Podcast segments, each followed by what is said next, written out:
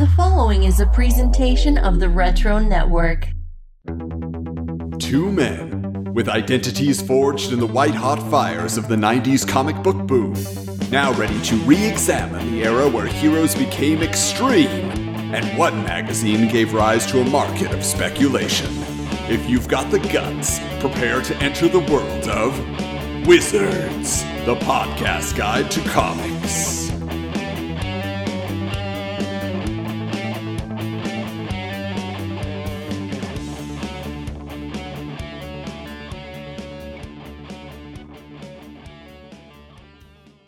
Greetings, geeks, and welcome to episode 78 of Wizards, the podcast guide to comics, the podcast where we re examine the 90s comic book boom through the pages of Wizard magazine. Still convinced that Joe Madureira is the most delicious sounding comic book artist on Wizards' top 10 list, since a double order of Kubert with a side of Bachalo just doesn't sound appetizing at all. I'm Adam. Michael is not with us this episode. It's past his bedtime on the East Coast. But joining us tonight is an individual who knows a thing or two about comic books and can surely attest to the fact that knowing is half the battle. Speaking of battles, he's no stranger to the action found within the squared circle and just might suplex anyone who doesn't know the source material upon which the last decade of blockbuster superhero entertainment is based. From Knowing is Half the Podcast and the AE Doubleback podcast, it's Robert Clarke-Chan. How you doing? Good. Wow.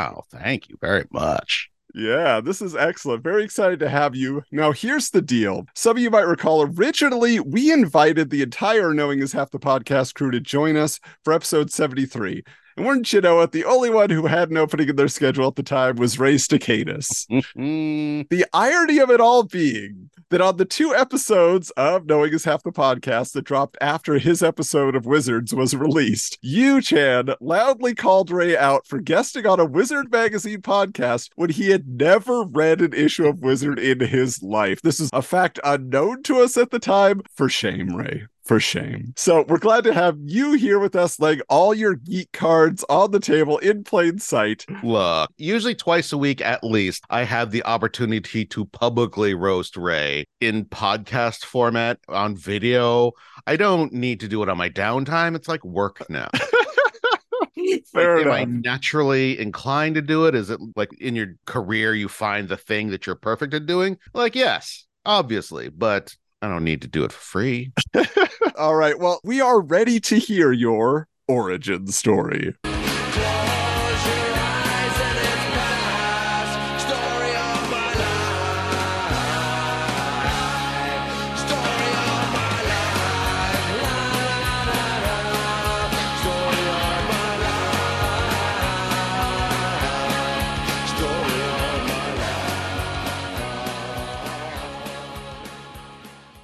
Okay, most of my origin story is just filled with rage and hate. So naturally, uh, you're gonna find out about me by me calling someone else out uh, their lack of nerd bona fides. I've calmed down a lot in the the intervening years, but yeah, like there's so many different flavors of nerddom. So it's okay if you didn't read Wizard, but I mean, I I don't see how you could have missed it.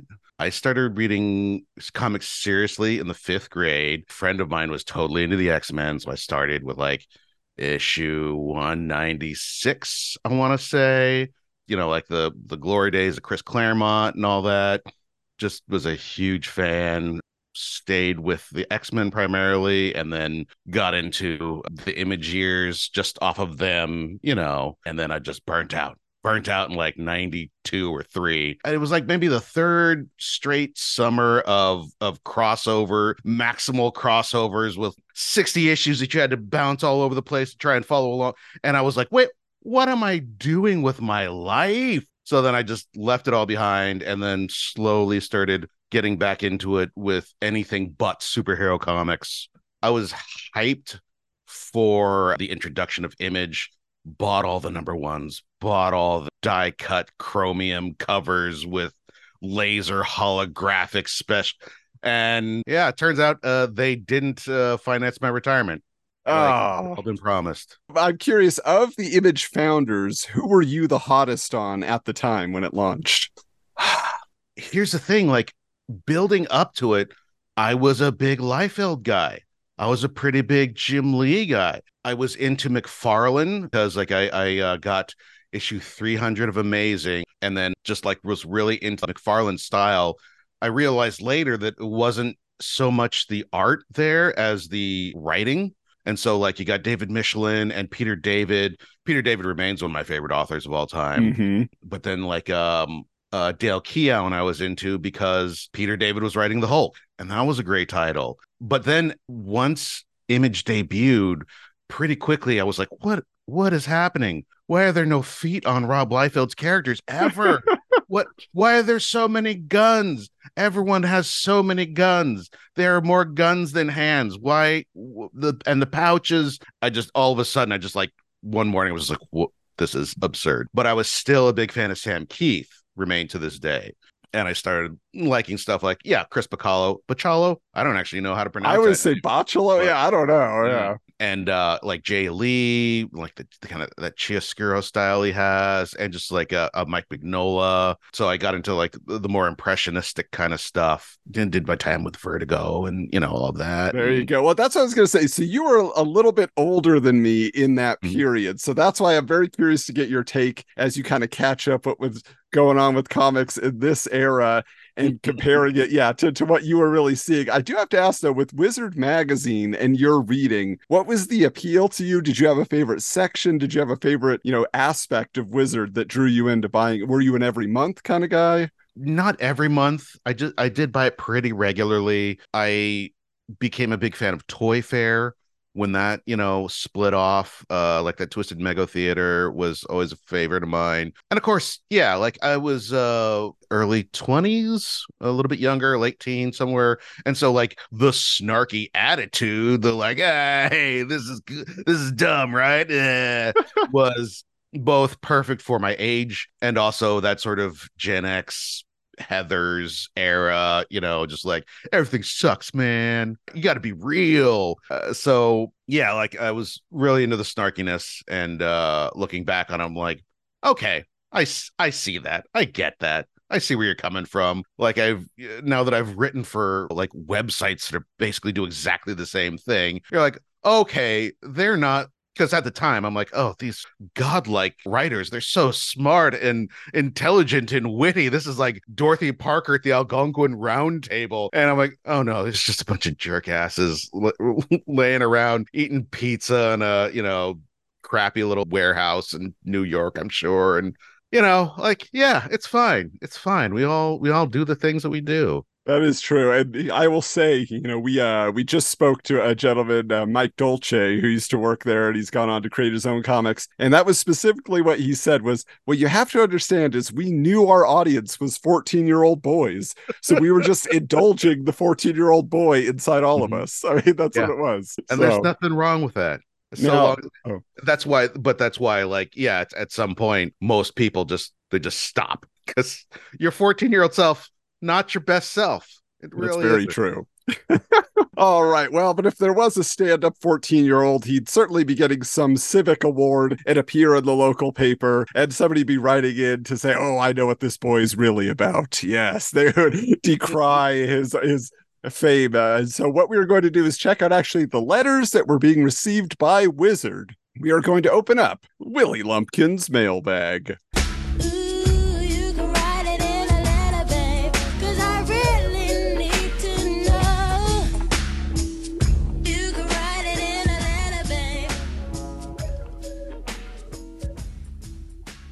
All right, so our first letter here uh, is actually the Bunny Award letter for best correspondence uh, each month that Jim McLauchlin would award. And this is Matt Jagerliner of Dubuque, Iowa. I don't know how to spell the. Jigger, jigger, jigger, jigger, jigger. No, I'm pretty sure that's right. you got it. Uh, although I will say his AOL address is Gambit6989, which is pretty fantastic. 6989, bro. Does that mean that he was born in 1989? So he was like four when he wrote it? Oh, like, it's hard to say. 69, dude. That's how I rock. but here is what Matt had to say Dear Jimbo, if you were stranded on the proverbial desert island but could somehow get three monthly comic subscriptions, which ones would you choose and why? Remember, these subscriptions would be the only things to keep you sane while stranded there.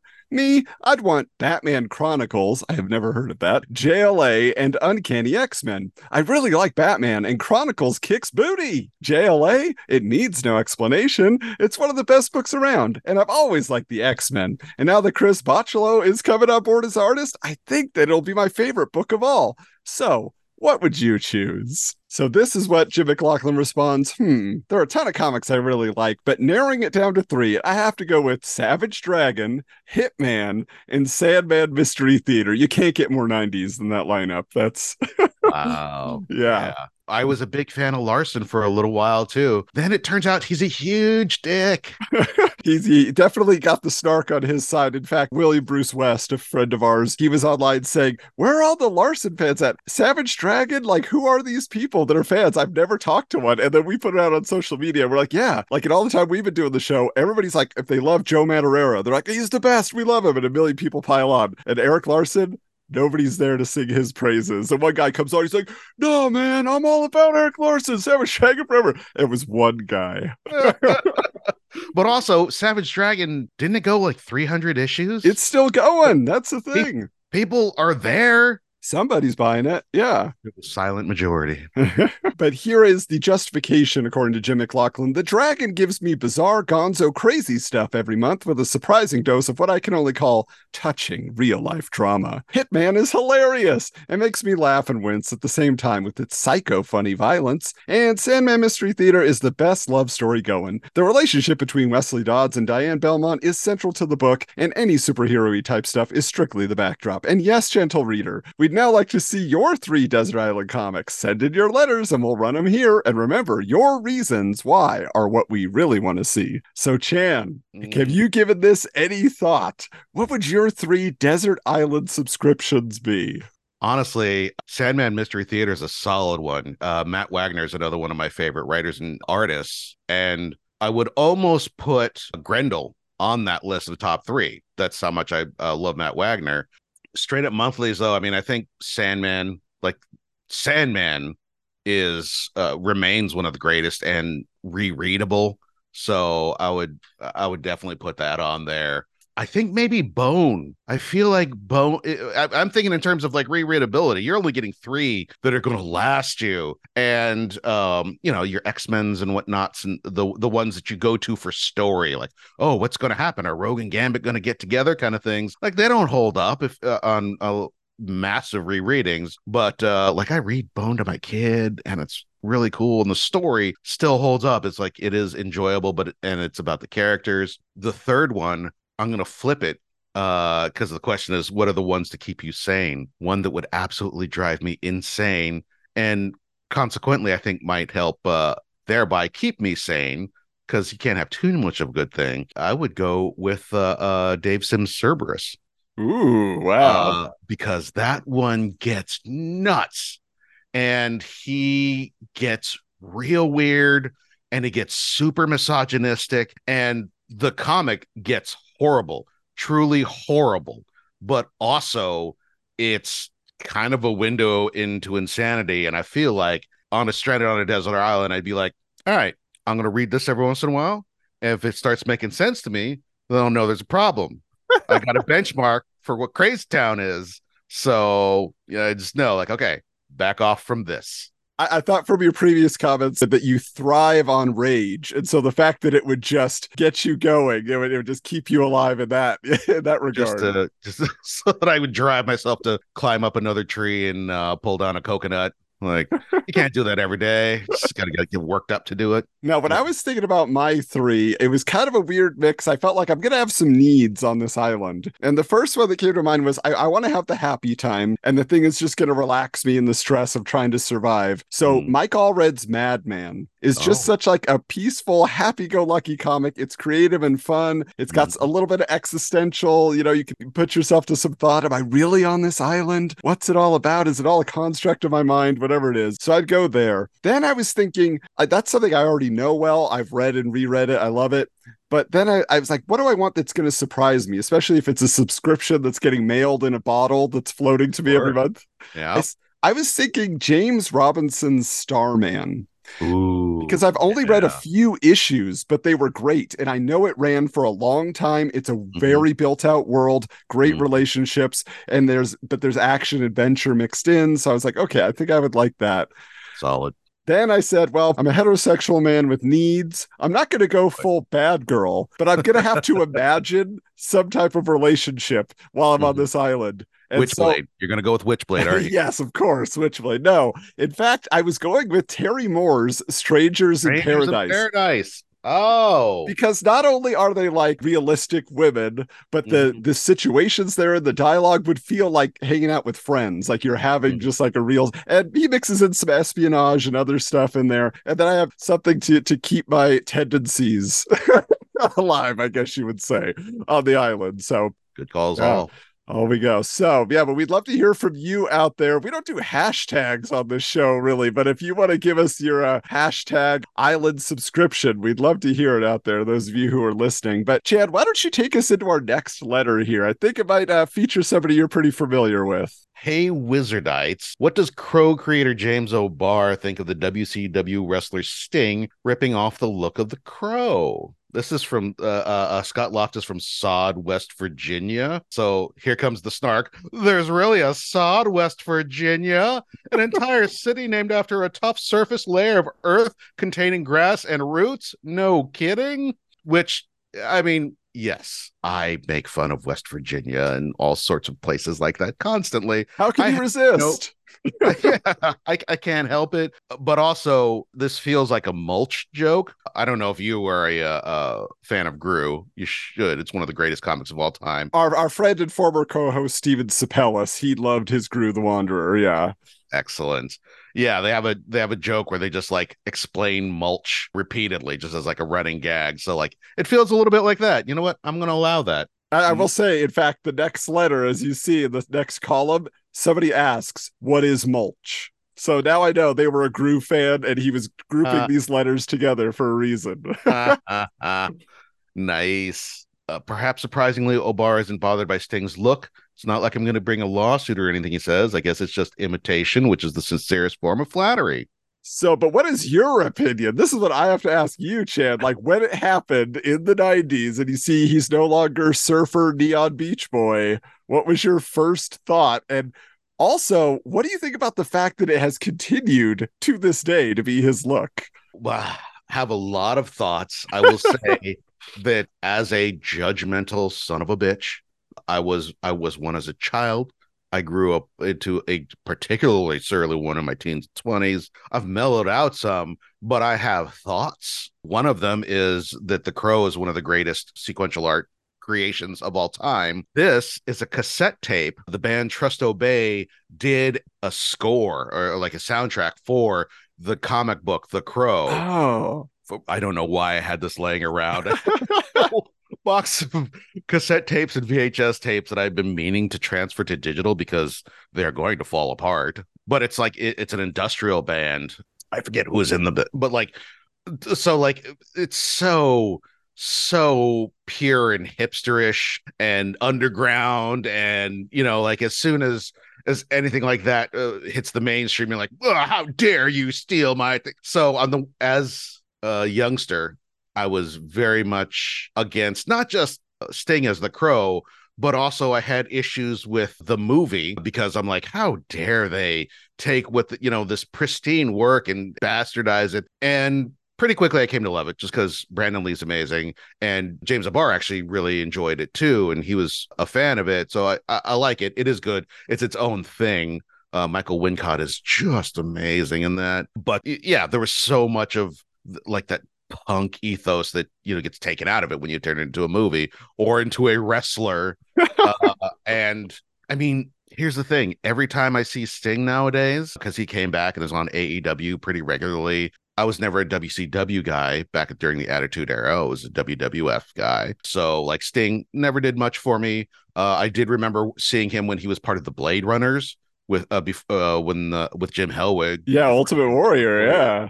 But like the crow thing was like, what are you doing, man? But I tell you what, every time that guy comes out today, he's uh pushing like 64 or something like that. And he is still doing these insane spots that you know you would expect from someone who's 20 and has a death wish and he he does good stuff. He's good and like he's still there because he understands wrestling. And so he even though he's old and his body doesn't work as well as it used to he can still tell a good story and i'm and i'm buying it. So like every time i want to hate sting i want to hate steve borden and i never do because he's always so much better than you expect. And so i have to let the crow thing go because can't do anything about it Well, that is awesome. Wow. Yeah. I'm glad to hear it that he's still uh, performing and living up to, you know, the icon really that he is, even if he stole someone else's iconography for his gimmick. yeah hey, yeah. the, the best have done it. You know, it, it all goes back to comics, right? Hulk Hogan, where'd he get his name? You know? had to pay Marvel Comics all those years, you know, just to keep it. So if he had taken off the makeup and he had gone back, you know, to the neon Beach Boy look, I think it certainly would have made some headlines, at least in the dirt sheets. So it's time that we check out our. All right, so our top story this issue, Identity Crisis, reveals that Peter Parker is ditching his Spider Man persona to take on four new superhero identities in an upcoming arc that thankfully has nothing to do with clones. As sensational Spider Man writer Todd DeZago explains, quote, Every bounty hunter from the Punisher to the Shocker is hunting. It gets to the point where being Spider Man is becoming ineffective and he's endangering people he's trying to save because all these bounty hunters are shooting at him. So, as to not give away his identity, then, Parker will not be using web shooters or his ability to stick to walls. Instead, he will be coming up with new weapons and devices to help him battle evil. So, here we go, Chan. Here are the four identities. The first is Ricochet, which features a mask with free flowing hair. Okay, he's got a leather jacket with throwing discs attached to it that he uses to disarm criminals in a ricochet effect. I know there's a wrestler named Ricochet. I wonder how, how inspired was he by this brief moment in Spider Man history? But next is a Dark Avenger. It's a completely black costume, like no eye holes, no nothing. Reported here to be called Matte Black. That's M A T T E. Okay, so a matte black color. But when he does appear in the comics, the name is changed to Dusk. So they thought the better of that. Fair enough. Uh, It's not the M A T T E I have a problem with. It's the B L A C K E that I have a problem with. Uh, Why would you add an E to that?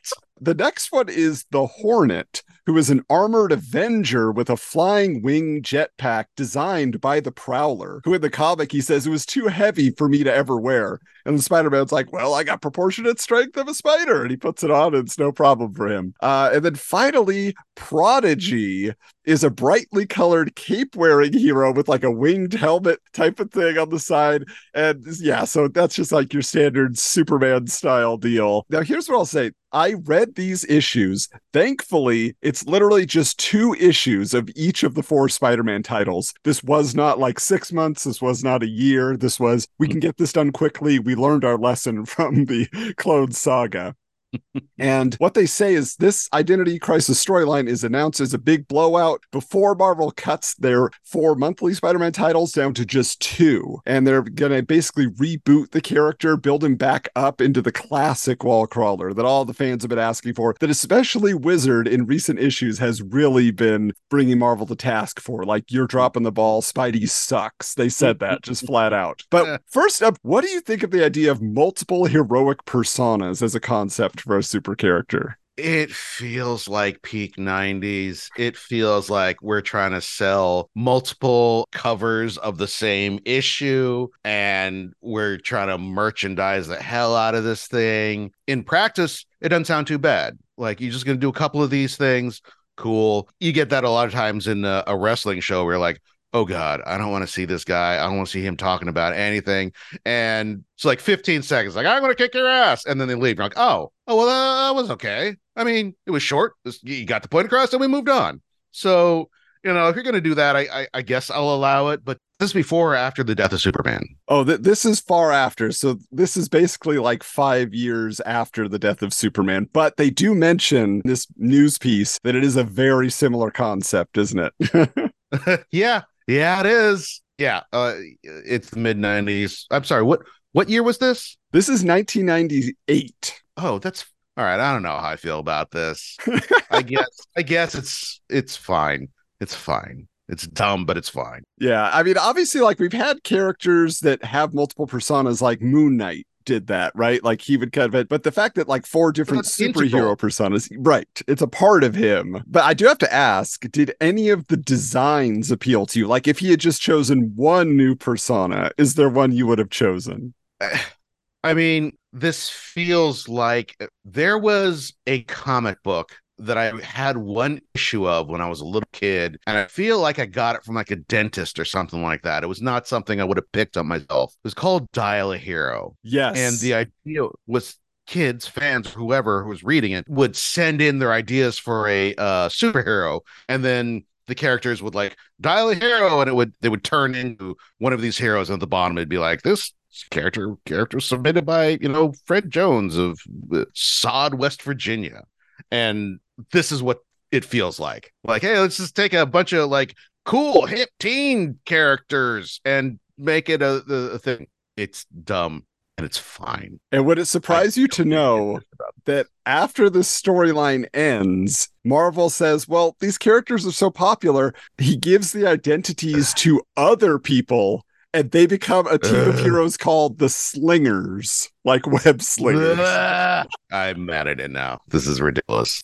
How long does that last? Because I do not recall this at all. I don't think very long because I know that they pack in a zero comic with an issue of Wizard for Slingers that sets up, hey, here's the new versions of these characters you saw, you know, however many months ago. And uh, yeah, so I don't know. Time will tell when we catch up to it. But Chan, why don't you take us into our next news piece here?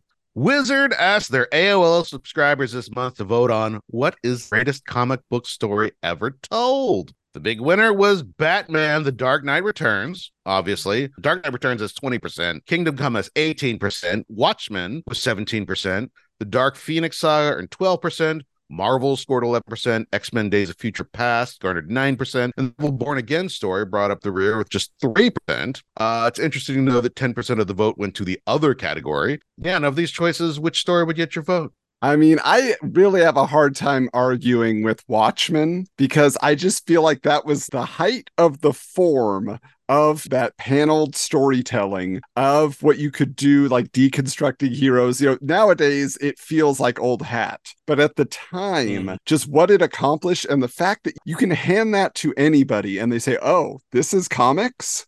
You know what I'm saying? Like it's it's just something that I feel it has a little bit more reach. I think that's what I would point to because it's got all the elements with just a little something extra to it. What do you think? The greatest comic book story ever told, I feel like there should be an element of what a comic story intends to do, which is to uh, be a power fantasy, usually for young adolescent boys. But the idea that, like, oh, I'm scrawny little guy. Now I'm big and super strong and I can affect the world because I, you know, as a, a small little child, I have no power. That's what connects you to the basic tropes of superhero storytelling. And yeah, the Watchmen completely deconstructs it. And there's strong elements of other genres of sequential art in there. You know, like uh, it's primarily a mystery rather than like a superhero story. The superhero trappings are there, and we're you know sort of like yeah, like deconstructing it. But like I feel like personally, I was more viscerally affected by uh, the Dark Knight Returns. I feel like it doesn't hold up as well because of everything that came after it.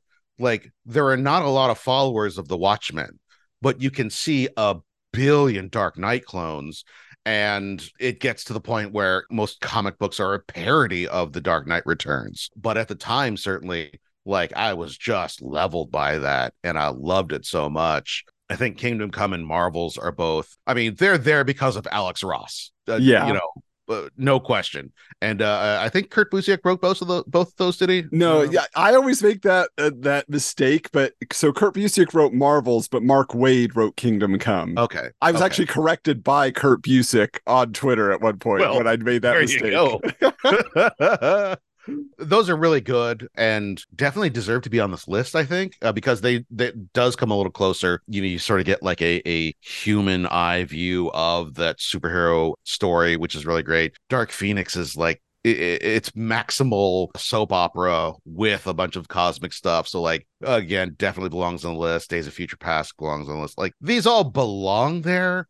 And personally, I would say Dark Knight Returns. I think you might be right that the greatest comic book story ever told. It is not the best superhero story, which I think most people, when they think of comics, they think of Cape and Cowl. So I wouldn't say that it is the best of that, but probably the greatest comic book story ever told. Yeah, I could see the Watchmen making a real strong case here. Okay. So we're mostly in agreement, but we'll find out what our listeners think. I know we got a lot of X-Men fans out there, so they're probably going to say Dark Phoenix, but we make we got Yeah. two terrible movies based on that. So how strong can it be? Uh, I mean, if you're going to base it on how good of a, uh, uh, uh, translation does it make to the screen, that's a whole different ballgame there. I'm just saying Watchmen was like page to screen, you know, pretty pretty faithful, but uh, the Watchmen sequel was so much better than the Snyder Watchmen. Personal opinion. Also, I'm correct. All right, well, let's get into our next piece here. This is a fun one. Uncanny Artist stars on Pictionary reports that X Men artist Chris Bachalo, who we've been hearing a lot about this issue, appeared alongside Garfield creator Jim Davis on the Pictionary game show hosted by Alan Thicke. And apparently, this wasn't just a few hours in front of the camera, as Bachalo relates, quote, I was on for all five days, but unfortunately, we only won one day. At least it was a wild overtime win. Provided it doesn't screw with my deadlines, I wouldn't mind doing it again. so uh, I mean, I remember these strange daytime, just oddball, like, hey, we're doing a new game show. It's based on one of your favorite games. But I have to ask first, you know, uh, now, did you grow up in in California, Chan? Is that what I recall? A lot of in California, a lot of in Washington State. So, Okay. So yeah. were you ever on a game show? Have you ever been given an opportunity to appear on a game show? here's the thing I am going to say no, but I am not sure. I have done a lot of things and I have forgotten even more things. Every once in a while, a picture will crop up and someone will be like, Hey, remember you did that? I'm like, no, I'm clearly physically, I am in that picture. This was not photoshopped. I have no recollection of what was that, a six month run of Midsummer Night's Dream? Nope, nothing. so I know I've gone to uh, uh game shows and like been in audiences. Let's make a deal. Uh surprisingly fun. Oh, Uh, but I don't think I've ever been on one like as a contestant. Okay. I was technically on one uh, in high school. I did a lot of drama. You grew up in California. Everybody knows a producer. Oh, we got a show going on over here. We need somebody to be on. So it was this show called Great Pretenders that was on the Fox Family Channel. Oh wow. And I was on the pilot episode, and then it got picked up. And so they brought me back for an actual episode. And the idea was it was a kids lip sync game show. so- So from like age like seven to like, you know, 16, 17, you could be on this show. And so I had to do for my actual performance when the show was hosted by Fergie back when she was in Wild Orchid with her Kids Incorporated castmate Renee Sands, who I worshiped that show. And I was like, I can't believe I'm on the stage with Stacy and Renee. I D S. We're kids incorporate. Oh, I lived for that show. And so they had me do Beck where it's at because they had two turntables and a microphone on the stage for me to be interacting with. And I lost to my friend's girlfriend who was also on the episode doing Surfing USA in you know swimwear so they Mhm. won but but it was just yeah so i've had that opportunity it was kind of crazy it was very fun but i am curious Chan what artist comic book artist or otherwise would you want as your celebrity partner in a game of pictionary Well, we'll get to that in a sec. I need to know because I know that you have kids who are a little bit older than mine. So uh-huh. I need to know if they're still lip syncing, if that's a thing that like you can go to a, a talent show and do, or if we've all finally realized that that's ridiculous and only an idiot would do uh, a, a lip sync as a talent. I kind of wish they would revive it because I just went to an elementary school talent show like two months ago at the end of the year, and the kids that were singing could have used a little practice. That's all I'm saying. Wow. But I grew up in California. You know, everybody had singing lessons, everybody was a performer. So, That's why I can never leave this place. Come on. I don't want to have to deal with all of these amateurs. Seven year olds you can't keep a bitch. Disgusting. I'm sorry. Your question was what artist would I want as a celebrity partner in Pictionary? The answer, hands down, is Sergio Aragones, harkening back to Groo, because that dude, uh, if you don't know him, not only did he do Groo, which is a, just an amazing, wonderful comic written by Mark Evanier, uh, who's also another amazing writer, he drew and I believe continues to draw all of the little uh, cartoons on the s- margins of Mad Magazine. Also, I don't even know if Mad Magazine's still a thing anymore, but he does it with such speed, like insanely fast, and they're good too. So, like, like in terms of Pictionary, there's probably maybe three to five other human beings in the history of mankind that you would want as your partner on that show, and he would be one of them. Yeah, that, that was my thought. I was going to go for a cartoonist also. So I was like, Jeff Smith of Bone fame. I feel like he could probably whip out something very easily for me, you know, a dog Yeah, that's in the sun sweating, you know, and then you're like, oh, okay, it's a hot dog. Got it. Okay. So, Get one of those 40s animators where they were like drawing each cell hand by hand. Like they've got to get pretty fast. all right. Well, why don't you take us into this next piece here? This is an interesting one. All right. In further X Men news, a sidebar titled Who is Joseph finds the wizard staff reacting to the events of Uncanny X Men number 350, where someone claiming to be Magneto shows up disguised as Eric the Red. This event called into question the true identity of the supposed amnesiac Magneto, who had been a member of the team for quite a while using the name Joseph. Wizard lines up the following suspects that could be the true identity of Joseph Charles Lensherr, Magneto's son with Rogue from the Age of Apocalypse, Proteus, the son of Moira McTaggart, who uses the ability to warp reality, Morph, possibly stricken with a case of amnesia. That's a lot of amnesia, man. I don't even. that caused him to take the form of Magneto. Changeling, not the Teen Titan, but an X villain who once impersonated Professor X. Magneto. Joseph could actually be Magneto, and the guy in the Eric the Red armor might be the imposter. And finally, Dr. Polaris from the DC universe, who has the power of magnetism and may have been brought over by access from the Marvel versus DC crossovers event. Yeah. Cool. Regardless of who it is, what do you think of this mystery as a story point? Amnesia. It's a soap opera. You said it yourself. Do you like the amnesia in a soap opera? But also, I haven't done it in so long that it just feels so hack and like, like, uh, I don't know. I don't know. Some people will watch soap operas for decades. And that's, you know, like a, a part of them. That's what they do. And like, Lord no professional wrestling is just soap opera with steroids. But I feel like there's only so many amnesia angles you can run before you just can't do it anymore. It just it feels like like a Tom and Jerry cartoon or something where you bonk, oh, get out of the head. I don't remember who I am. Let's have a wacky story about it. But I I don't know. I I, I feel like everybody deserves to have a chunk of that. You deserve to grow up. Like my first X Men issue was like around 196, and my last was early 300s. So I would say that um, you, you've got about a run of about 150 monthly comics for a soap opera. That's a little more for 10 years, where you should be able to grow up and get to experience those things because it's only hack. For Because each generation, once a generation. If they do it multiple Yeah. times, then you're like, Yeah. So By the time you get around to your second or third amnesia run, you'd be like, okay, you know what? Uh, I'm done with comic books. But um, I don't care for this. But whoever uh, whoever that was the proper uh, time frame for, absolutely go nuts, man. Choose one of the shapeshifters. That's the most fun, right?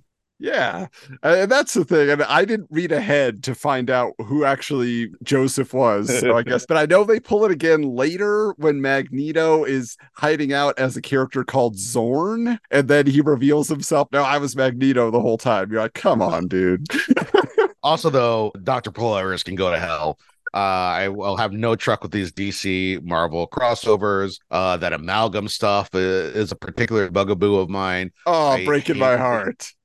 Combined characters like Batman, Wolverine. Come on. No, no, it's too much. Oh, I don't fair think, enough. even think eight year old me would have been able to handle that. Well, our next story, this is an interesting one. I'm curious if you're aware of what was to come because it says here Marvel event being Event Comics, consider Heroes Reborn type deal. And it's the first official report of this arrangement that will soon become the Marvel Knights imprint. So here's the fun fact, real quick, is that Wizard publisher Gareb Shamus, he's actually the one who suggested Jimmy Palmiotti and Joe Quesada to Marvel, like, oh, you want to do that? These are the guys that should run it. And then they got the gig. So from that point on, Wizard got a lot of exclusives after that. And they already had a good relationship. But here's what the uh, the story itself says, because this is all what's to come. So, another Heroes Reborn style deal is in the works for some Marvel Comics characters. If it goes through, Marvel is making sure that this time things stay close to home. In fact, they're making sure things stay in their offices. Event Comics founders Jimmy Palmiotti and Joe Quesada have suspended publication of all event titles, including Ash, Crimson Plague, and Painkiller Jane, for six months. Many see this as an overture to Palmiotti and Quesada overseeing production of a group of Marvel titles similar to the 1996 deal Marvel struck with Jim Lee and Rob Liefeld in Heroes Reborn.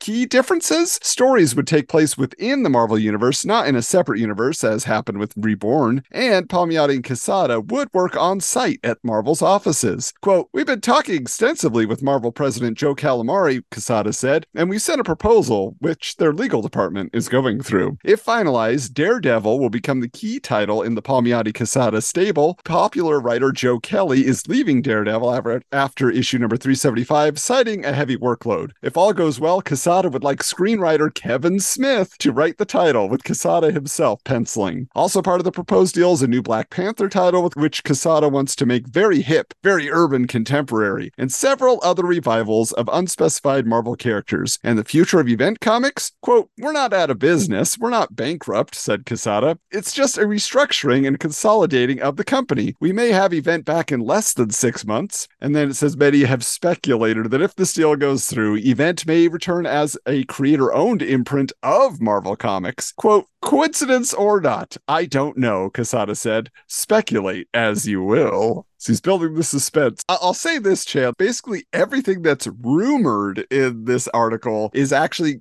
everything that comes true, except for that Event? Comics became a, a creator owned imprint in Marvel. That didn't happen. Event Comics never came back because Joe Quesada becomes the editor in chief of Marvel after this and Mm-hmm. just barely left. So that's what everybody's asking now. Will we ever see Ash and Event Comics? You know, Jimmy Palmiotti took Painkiller Jane with him and kept doing that. So I have to ask you, just in terms of Joe Quesada, Jimmy Palmiotti, they were like really kind of exploding in that early 90s period. Do you have a particular opinion on either side from their work or their collaborations? Not especially. I remember them. I remember their names. Didn't realize that they had, you know, done indie comics. They just like showed up and were doing Marvel stuff. I'm like, interesting to know that they were somewhere before coming editor in chief. Yeah, I mean, Jimmy Palmiotti especially has worked like everywhere. He's inked for every company, like so many comic, whether it's indie or the major labels, anything. So it's just really interesting to see where his career has gone. You know, especially Joe Quesada's really took off. But I think Jimmy never wanted to be corporate, is what he said. We've actually had him on the podcast, so uh, we'll have to have him back when we get deep into Marvel Knights. But were you aware of that imprint? Were you dipping in and out of comics at all at this period? Not really. I remember it existing because it was like, hey, we're cool. We're urban, which is usually when they say urban, they mean black and they're afraid to say it, but like hip also feels adjacent. I don't know. It felt like trying too hard, honestly. So I never read any of them. And I don't know. They might have been really good, but the marketing at least just felt Yeah, well, what's interesting is like the biggest thing to come out of it was the fact that, you know, Kevin Smith gets into writing comics, you know, on, on a monthly basis. It becomes very popular. And then the Daredevil movie that we get starring Ben Affleck was basically all Kevin Smith's storyline, is what they were using for that. So kind of interesting. All right, Chan. Well, we covered the news. Now we're going to check out our table of contents. Wizard issue 78 with a February 1998 cover date featured two different covers. The first was a Spider Man by Steve Skroce, who, ironically, by this time the issue hit newsstands, had already jumped ship from Marvel to draw the short lived Youngblood reboot for Rob Liefeld at Awesome Entertainment by uh, Oh Alan God, Moore. The fact that he calls it awesome entertainment. I know that it's hacked uh, crap on Rob Liefeld, but it's called awesome entertainment.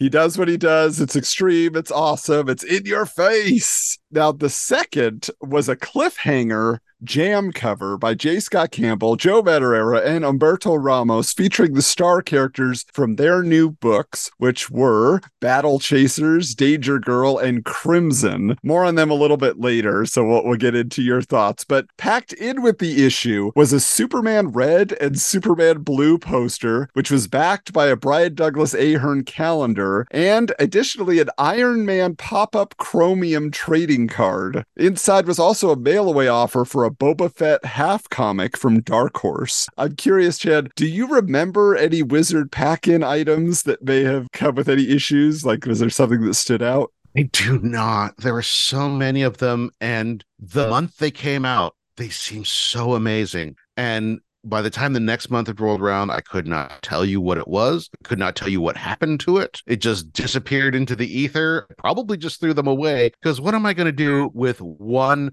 Iron Man pop up chromium card? Oh, it's true. It's true. I mean, I, I had a, a lot of Wizard magazines that I saved for years, but I did not save any of the pack-ins hardly. I think there was one uncut sheet of Spider-Man cards that I hung on to because I, I collected that whole series of cards. And then I was like, oh, I have this uncut sheet too. uh, but why don't you take us into our first cover story here? All right. Our first cover story, Sticky Situation, is Wizard's analysis of how far the Spider Man book had fallen over the last few years. Regarding the character's signature sense of humor, Wizard said, Forget Deadpool and Hitman. Spider Man should be the wittiest character in all of comics. On the whole, Spider Man is about as funny as Carrot Top. Quips like, That kind of cornball dialogue is as dead as the Macarena, is what's supposed to pass as clever dialogue these days. On top of maintaining a secret identity, they say Peter Parker's double life should be so burdensome that he can't confide in anyone. What was once a tightrope walk of a double life has now become a single one. Daredevil knows it, Venom knows it, the Jackal knows it, Wolverine knows it, hell, X Man knows it. Why bother calling it a secret identity? On the topic of characters staying dead in the wall crawler's world, they declare death is a joke. Let's count the resurrected folks Dr. Octopus, the Jackal, the Spider Clone, Kraven, his son, which doesn't really count, Spidey's parents, they came back as robots, and most insultingly, Norman Osborn. Wizard also bemoans the loss of Peter's youthful attitude since he got married and became an expectant father, which led to the loss of a supporting cast of friends, since now he just talks to Mary Jane about his problems. They even complain about the fact that the secret identity storyline is taking away the classic costume again, so shortly after Ben Riley's death, which has brought about the return of the classic uniform. They also share their opinion that Peter should be a depressed optimist because the world is always coming down on him and he's poor, but also smart and clever. It sounds like they want Spider Man to be an awkward teenager forever. Is there room for Spider Man to evolve and mature in his life circumstances? That is the question, right? This has been going on. So all through the Spider Clone saga, they're like, "This is the worst thing ever, Marvel. You've ruined Spider-Man." And then they get rid of that, and they're like, "You still suck at writing Spider-Man, Marvel. You don't know what to do with him. We want him to be this guy like he was basically in the '60s and '70s and early '80s. You know, they're just like, to bring it back, bring it back to the way we want him to be." So, what do you think? Do you want teenage Spider-Man? Do you want college-age Spider-Man? Do you like married, middle aged, middle class life Spider Man? Like, where are you at?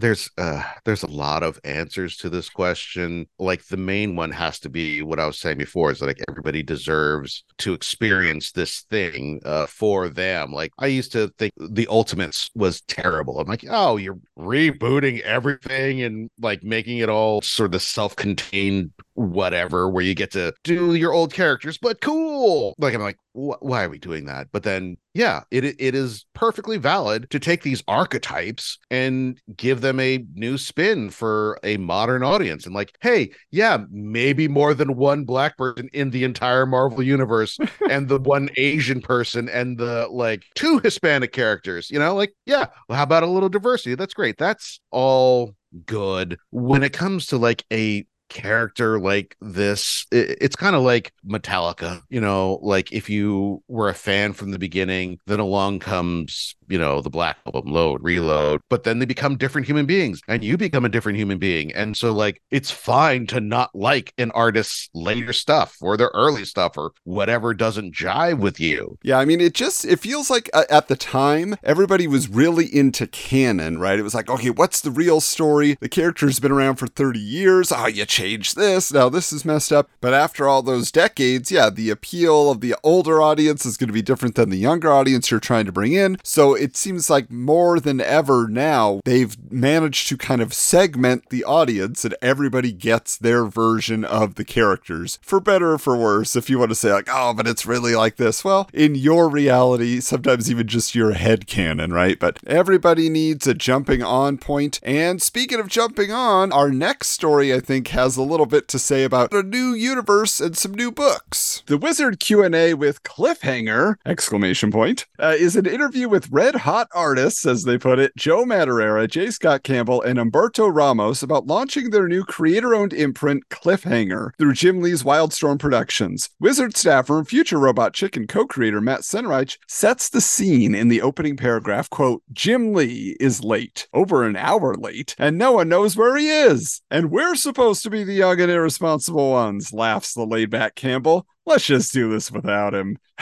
when asked flat out why they're leaving gigs on the most popular titles in comics to go out on their own, Joe Mad states, quote, We're at the height of our popularity, and if we're gonna do something like this, now would be the best time. While Campbell declares that, quote, when Image first started, it was the best of the best in comics, but as it grew larger, it certainly didn't have the best of the best feel. What we're hoping to do with the label is set a precedent of quality back in comics, which, wow, I don't know how Jim Lee feels about that. It's not the best of the best anymore, you know? Hmm.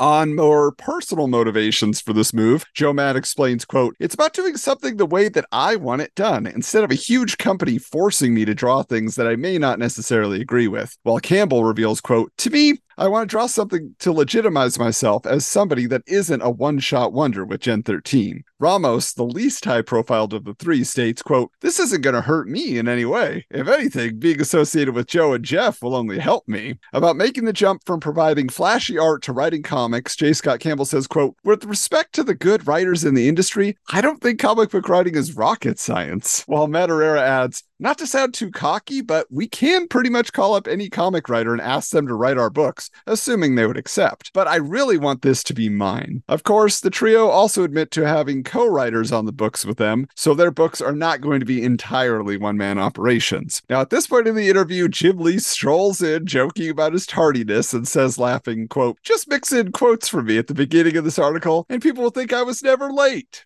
Senreich gets right to the point, though, stating that it feels like Humberto Ramos was tacked on to the Cliffhanger project, since his work is not as high profile as the other two. And Lee explains, quote, These three guys gravitated towards one another out of common respect for each other's work. Whether or not he's a hot artist now is irrelevant. I feel Humberto will rise to that status, Campbell adds. We fully and strongly believe in Humberto's ability to produce a great comic book. Look at his impulse run. There's a much more important aspect here than who is popular enough to join. More names of popular artists who could join the ranks, such as Randy Queen or Mike Wieringo, are floated by Senreich, but Lee and the boys stand firm in their intentions to remain a trio for this first year. It should be mentioned that Wizard offered the entire 11,000 word transcript of the interview to read on the Wizard World Online. A little incentive there, the uncut interview, along with some exclusive photos. I barely recognize the names J. Scott Campbell and Joe Madeira. I don't know what they've done since then. Have they done anything? Humberto Ramos, never, never until this very moment have I heard his name. So that's the thing. And we talked a little bit about this last episode, but Joe Madureira, he released like a handful of issues over four years, and they were really sporadic, like four to six months every issue before they came out. And then he just gave up and he just released a new issue this year. it took that long. Yeah. And people were like, he's back. Woohoo! What is it making Indiana Jones movies? What the hell? he got into video game design. And so then he was just like, this pays more or whatever. J. Scott Campbell just became a cover artist, you know, so he does these like cheesecake variant covers. That's how he makes his living. And Roberto Ramos was like the most consistent of any of them, I guess, because he didn't have the superstar trappings. But yeah, it did not really last very long. But uh Chan, take us into our next story because here's someone who managed to stick around and make an impact. Our next story, Flyboy, is an exploration of the popularity that the Tim Drake version of Robin had experienced since getting a solo title five years earlier. Wizard chats with writer Chuck Dixon and artist Staz Johnson about what makes him so relatable. Says Dixon, adolescence has got to be the worst part of your life. Trying to make it through the other side with a decent image of yourself is tough. Johnson adds, Robin's not just written as a five foot tall adult. He's not just a superhero. He's a kid. In the back of his mind, even when he's kicking some bad guy, he's still worried about these things. Adding more context, Dixon explains the weight of his secret identity weighs heavy on him because it's not just Robin. If he were exposed, Batman would be exposed. Wizard breaks down all of Tim's recent girl troubles, being forbidden to date his high school girlfriend by her parents, and fellow teen costume crime fighter, spoiler, having a crush on him. But Dixon wraps up the interview with this statement about the biggest difference between Tim Drake and Dick Grayson. Tim has been has pretty much attained his lifetime goal of becoming Robin. He doesn't see himself in the future taking over Batman's role or becoming a character like Nightwing. He sees a day when he no longer will be Robin. He's an evolving character. He's got a lot of growing to do. What is your general opinion on the idea of a superhero sidekick? superhero sidekick, right? I mean, it's definitely if it didn't happen in the 30s and 40s, it kind of feels odd. Like there's teams, you know, like you know, Mhm. you have a pair of heroes, but to have the young ward that is now, you know, going out and uh, being put in harm's way, and you're training him up, Mm. it always seems kind of weird. And it's just Robin was grandfathered in. That's what it feels like. We accepted Batman and Robin, but after that, it's like, no, you can't really do that. But what do you think? Yeah, there was a time when to enter a trade, you would be an apprentice. And so, you know, it sort of makes sense in that context. But then the internet happened, books happened. You can learn how to do something without the reckless child endangerment. Yeah, I guess since the triangle shirtwaist fire, we've learned that maybe uh, uh there's a better way to do this. No on sidekicks. I don't think I don't think anybody thinks that's a good idea anymore. Yeah, like when I was thinking about were there any other sidekicks that made sense? And I was just like, maybe in cartoons, you know, something like Dynomutt, like he was way cooler than he was with the Blue Falcon, right? Yeah, yeah. So you're just like everybody was there for him. Nobody cared about Blue Falcon, you know? You know what? Yeah, dog sidekicks are fine. Uh talking animals of any sort. All right, um, let's get into this here. This is interesting. The manga scene section, which we rarely cover, uh, but in this issue, it features an announcement that the X Men are slated to get their own manga release through the Marvel Imports line. It's reported that the X Men first became popular in Japan with the debut of the animated series in 1994. Then a manga was published in the pages of Japan's Comic Gamma, which will now be translated for American audiences. The manga was eventually collected into 13 trade paperback collections of 150 pages each in Japan. So it ran for a while, and it's stated that this adaptation of the animated series, which starts with Jubilee being rescued by the X Men in a mall, just like the American series, takes a few different turns than the version that ran on Saturday mornings in the USA. So it will be something new for American fans who loved that Fox series. So I, I do have to ask you here, Chan, are you more into traditional American comics, or do you think you're equally a reader or collector of manga? Anime was a thing that was just starting to become a thing. Old, old stuff, you know, like Star Blazers, Robotech, things that were, you know, like translated, like Americanized versions. That was my first taste of it. Like, like I was in an anime club in my freshman year of college, which was when we would have to get videotapes like shipped from Japan. And, you know, so like manga wasn't really accessible or in that same way you'd have to like get them like one by one. Shipping took six weeks to get. Then you know like i was working in a bookstore and they just start popping up. I'm like oh my god this is amazing! And as it just becomes this thing now where it's just ordinary for people to read from right to left that blows my mind and it is amazing. And so i always liked it because it was another view. It was the sequential art form, but a completely different cultural backdrop. And they saw things differently. They told stories differently. And so I'm not an aficionado of manga. Like any kid that you walk up to in the street today has read 10 times the manga I have because they're just there. I like reading all sorts of different kinds of comics. Just like give me something new, show me something I haven't seen before. So yeah, I like it. All right. Well, good deal. Yeah, I know. Uh, so Kevin Decent, who kind of arranged our connection here, we had a show that we did together on YouTube where we'd talk about our thrift store finds. And the one thing we know is is manga is so prevalent now that like even at thrift stores, there's just the old volumes of manga that people have given away because you know it's just you can find it everywhere these days. And it definitely it looks like it is what the next generation is going to be reading. It's not going to be our traditional American superheroes. They might go to the theater to see their movies, but they're not reading the the source material as heavily. So Well, here's the thing. I want more different things. Any kind of monoculture is- sucks and is boring. And the reason why I gave up on superhero comics because they're all the same. So, like, yeah, give me more things. And eventually it'll all be manga and that'll kind of suck too. And then hopefully Hungarian comics will be a thing. no. Whatever, whatever there is, uh, give me more different things. Hey geeks, it's time to take a break to tell you about our sponsor for this episode, Manscaped. If you haven't heard already, it's Smooth Sack Summer. When you're playing in the summer sun, make sure you're manscaped from pubes to bum. That's right.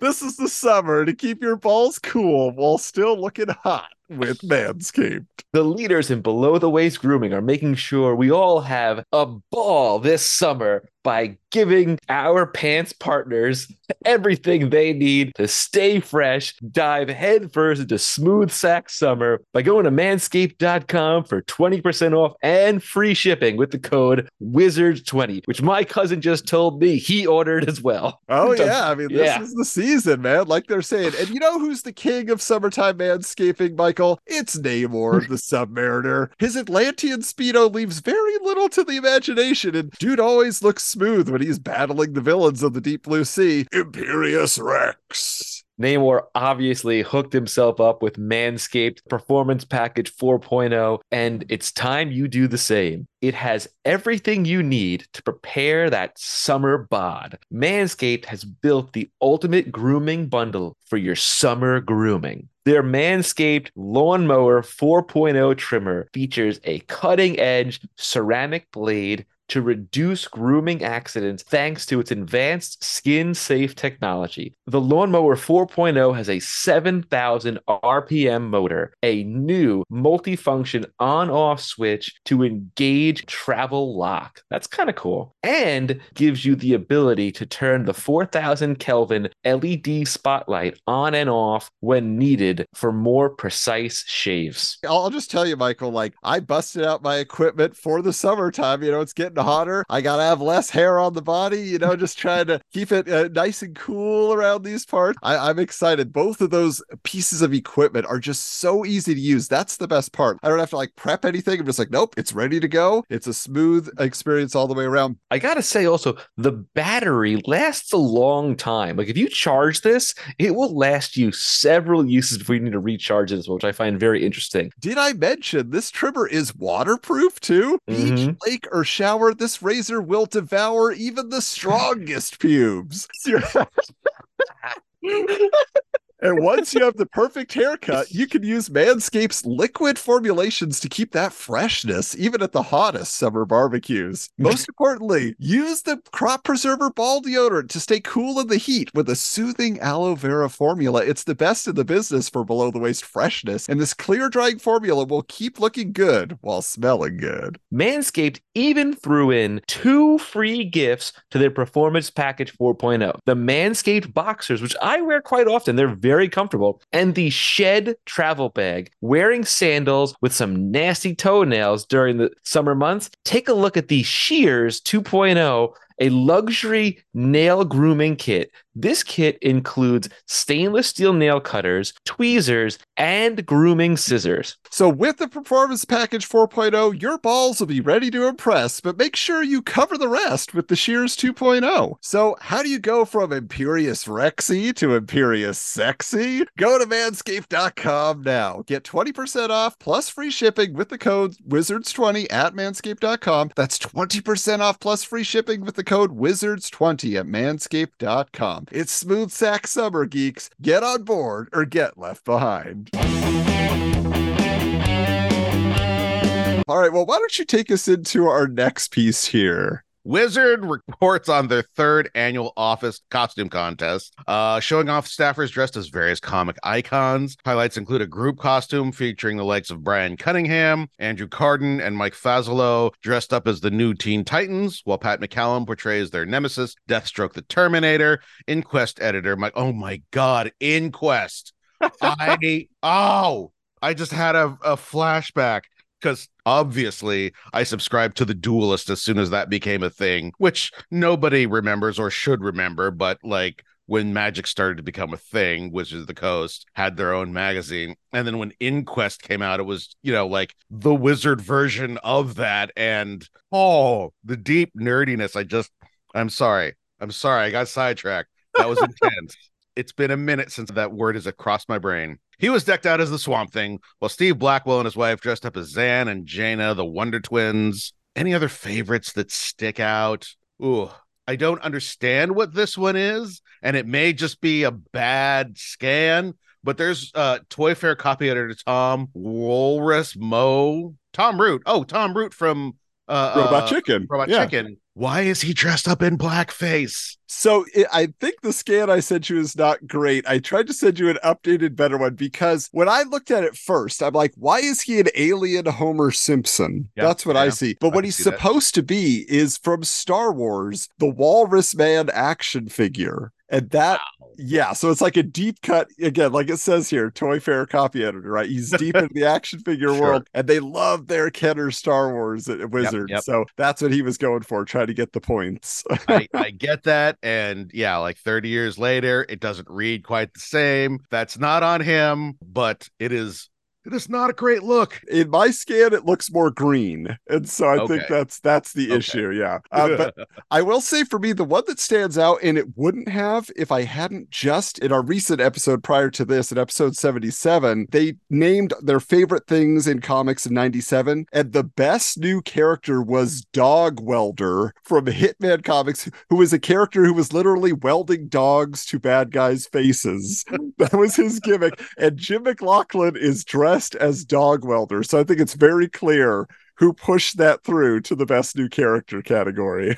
I yeah, you know what? There are some excesses in the 90s that you just gotta let it be. Let it be. Nobody's gonna be making dog welders today, but uh it was a heady magical time. Uh Bill Clinton was in the White House. He was playing saxophone in places he shouldn't be, and everybody got to do what they wanted to do. including Wizard in these costumes, which I gotta say, I'm always impressed by the Wizard staffer costumes because many of them could have just as easily been entered in their annual Halloween costume contest and won. Like they do a pretty good job on a lot of these. So, all right, now our next piece here is 101 little known comic book facts you can't live without. Now, when I saw that title, like this is just, it's a random trivia article. They're just going to throw it out there. But as far as I can tell, it borrows its name from a catalog that I had as a kid. It was something called Things You Never Knew Existed and Can't Possibly Live Without. It's Okay. like it was a sharper image catalog for kids. It had like pranks and Oh, novelty God. items and all the all the silly stuff. Yeah, You know, yeah. And so I loved it. And so seeing this, I'm like, huh, they must have been familiar with it. But you know, there are 101. We don't have time for that. But I, I have a few that stood out to me. So do you want to kick us off? Well, I'll tell you what, I will I will start out right at the top Oh, because yeah. the first Marvel mutant is Namor the Submariner. I've been a, a longtime fan of Namor, or Namor, I guess is how they call it now. yeah. It uh, that the new uh MCU Namor I had at first I was I was torn because I'm like, okay, it's pretty much the only Asian superhero, you know, for like 40, 50 years. There's like a Sunfire, but like it's that's just a real gimmicky character. And then you get Jubilee and the weirdness that was Psylocke. But like for me, like Namor was like from literally the beginning of Marvel when it was Timely Comics. I'm like, yeah. it's like an Asian superhero. That's my guy. So uh yeah, then when it, you know, they sort of like I guess retconned it or it's just like as a technicality, he was like a mutant, like cool man. That's great. I'm already an X-Men fan, so yeah, yeah. I love that. Yeah, that's interesting. And I, a lot of people probably didn't consider that at the time. Uh, one thing that, again, I don't, unless you were reading real deep into Avengers and Avengers, you know, spin off miniseries, you didn't know, as they state here, I said Hawkeye is partially deaf. Mm-hmm. so doing a little bit of a gag there. But they say to override the sonic mind control device of the villain Crossfire, Hawkeye put the head of one of his sonic arrows in his mouth, drowning out the machine and enabling him to defeat the villain. Unfortunately, it cost the archer part of his hearing. He since had to wear hearing aids in both ears. And as somebody who is partially deaf and has to wear hearing aids, that's one that appealed to me because I was just like, wow. And I didn't realize that until the Hawkeye Disney Plus series. It Yeah. wasn't something that connected with me, and they played that up, and I was like, oh, that's awesome. Yep, yep. One of many reasons why I really like the MCU TV stuff. And of course, everybody who's in charge is like, nope, we're getting rid of the too much TV. All this is all terrible. We need to just be making movies. I'm like, no, because you get the really interesting stories that we don't get to see on the big screen. Not that going to be anything about hearing impaired superhero in the next Avengers cosmic whatever. So, Yeah, and, and I think they're doing like a full spin off of Echo. I think she's getting her Yeah. own series at some point. So that's Yeah. awesome. Uh, so the next one was supposed to be 12, FYI. I, I transposed, I had the 21, but it's supposed to be 12. So Don't care. I'm doing number nine, Hulk Smash Sun. originally, Bruce Banner would change into the Hulk at sunset and return to human form at dawn. Um, obviously, so many things have changed from the beginning of the Incredible Hulk. The fact that he was sort of like an a, a werewolf, uh, sort of anti-vampire kind of thing at the beginning, sort of makes sense because all of the superheroes were just like sort of like weird half knockoffs of other things that already existed and eventually became their own. But um, it's kind of fun sometimes to look back and like, man, that was hokey as hell. Yeah, they had some crazy ideas. So this one here, naked, triple X, all nude. Uh, this one just cracked me up because this is a Fantastic Four story featuring She-Hulk that uh, John Byrne put together. And the premise of it, as it explains here, TJ Vance, publisher of the girly magazine The Naked Truth, got his grubby paws on photos of She-Hulk sunbathing topless. But strangely enough, when the pictures were published, no one recognized the green-skinned She-Hulk. That's because Vance neglected to tell the printers the pics were of Shulkie. The printers thought the green skin was a mistake, so they changed her skin color to white. That has to be based in some sort of reality in the printing of comics where characters, you know, maybe like they didn't understand like what they're supposed to look like, so there've been printing errors. And he's like, that would be hilarious. That's a good plot point. We can work that in. I am almost certain that the original Hulk, he was gray. And I think that was because it was a, a printer error. It was supposed to be green and they screwed it up. So, like, that is another wonderfully self referential thing that they have in She Hulk. I'm into it. Yeah. I'm gonna jump on it. Number 28. Ugh, the new universe really happened. Look, I understand. The new universe didn't hit on all cylinders. It was not the greatest thing ever. It was a product of the excesses of the Jim Shooter era. And, you know, like that sort of thing wouldn't happen today. But you know what? I was a kid when it happened. And the idea that like it was basically a whole new thing that I could get in on the ground floor of was awesome. And some of those characters still are pretty great. So the fact that like they sort of technically made it part of the multiverse or whatever, you know what? If we want to go and uh, have Kang just pop into the new universe real quick, say hi, Nightmask, and then disappear, I will be a happy, happy person. Yeah, whenever they finally bring Sleepwalker into the MCU, then he and Nightmask can meet in the dream realm at some point. I, think, I, I like DP7. That's my new DP7 universe title. My jam. Yeah. That was my favorite one because yeah, because I was like into the X Men. I'm like, what? Here's like air quotes, please. Real X Men. ah, love them, love them. Yeah, that was that was cool. All right, uh, next one here. Wonder Woman had a press agent. I just love that statement, and it says here: upon arriving on World, Princess Diana hired PR hound Myndi Mayer as her publicist to explain her mission to bring peace. Mayer, in return, trademarked the WW symbol and produced Amazon bracelets as fashion accessory for children. She also granted licenses to manufacturers to create Wonderwear, licensed a comic book, and helped create the Wonder Woman Foundation, a charitable organization. What I love about this, because they're saying this is like the post Crisis on Infinite Earths, this is the second series that this happened, is that there was that Wonder Woman pilot. I don't know if you've seen it, that never got off the ground with Adrianne Palicki as Wonder Woman.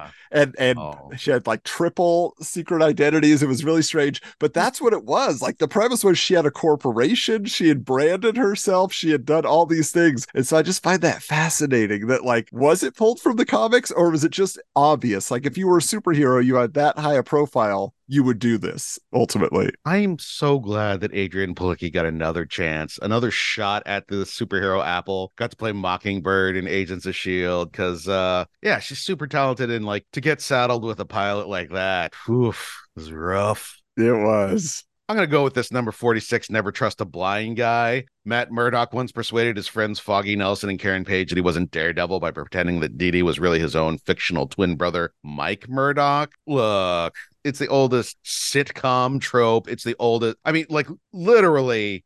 When Shakespeare was writing sitcoms back in the 16th century, he did that multiple times. Yeah, twins, and you don't know which one it is. It's great and terrible and ugh, I yeah, you, you got to eventually. You got to have some idiots going like, oh yeah, I'll buy it. There's a secret twin brother that you never knew. And Well, I just I, see him in the same place. that's what I want to know, and I, I feel like I want to read it only because did he pretend to be sighted, or did he say he was also blind? Did it say there? Because like like it feels like that's like the joke you would play. He's like, oh, I'm very different because I could see because he could technically see. So Mhm. All right. Uh, next one here is Do superheroes have health insurance?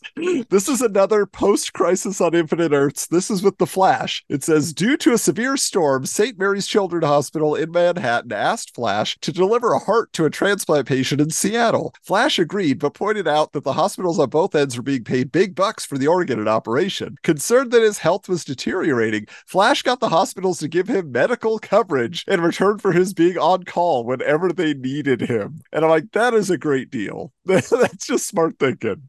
Wow. I, the stories that can only happen under capitalism.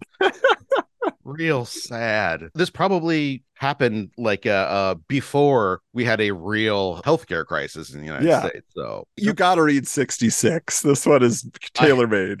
100%. Just my eyes grazed over number 63 Superman porno star. And you know what? I don't need that in my life. Thing, after temporarily quitting the Fantastic Four, the Thing turned to the only other useful job he could. Useful should be in quotes. It's not, but what are you going to do? Professional wrestling. But being a superpowered wrestler just wouldn't be fair to the plain old human wrestlers, so the Thing joined the Unlimited Class Wrestling Federation, which only employed wrestlers with superhuman strength.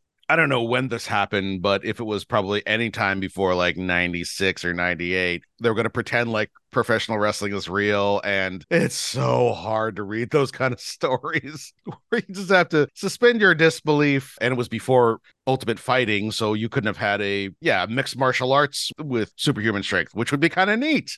Yeah, I, I will tell you, it was 100% the buzz of the WWF was growing. The promoter, the guy, his name is Vance McKay. you Oh, can't boy. tell me that isn't Oh, Vince boy. McMahon, but uh, but it, I actually read these back in the day. I pulled these for back issue bins because I was like, because it's right after Secret Wars, and then it happens during Secret Oh, Wars okay. 2. He has a crossover where he has to wrestle the Beyonder.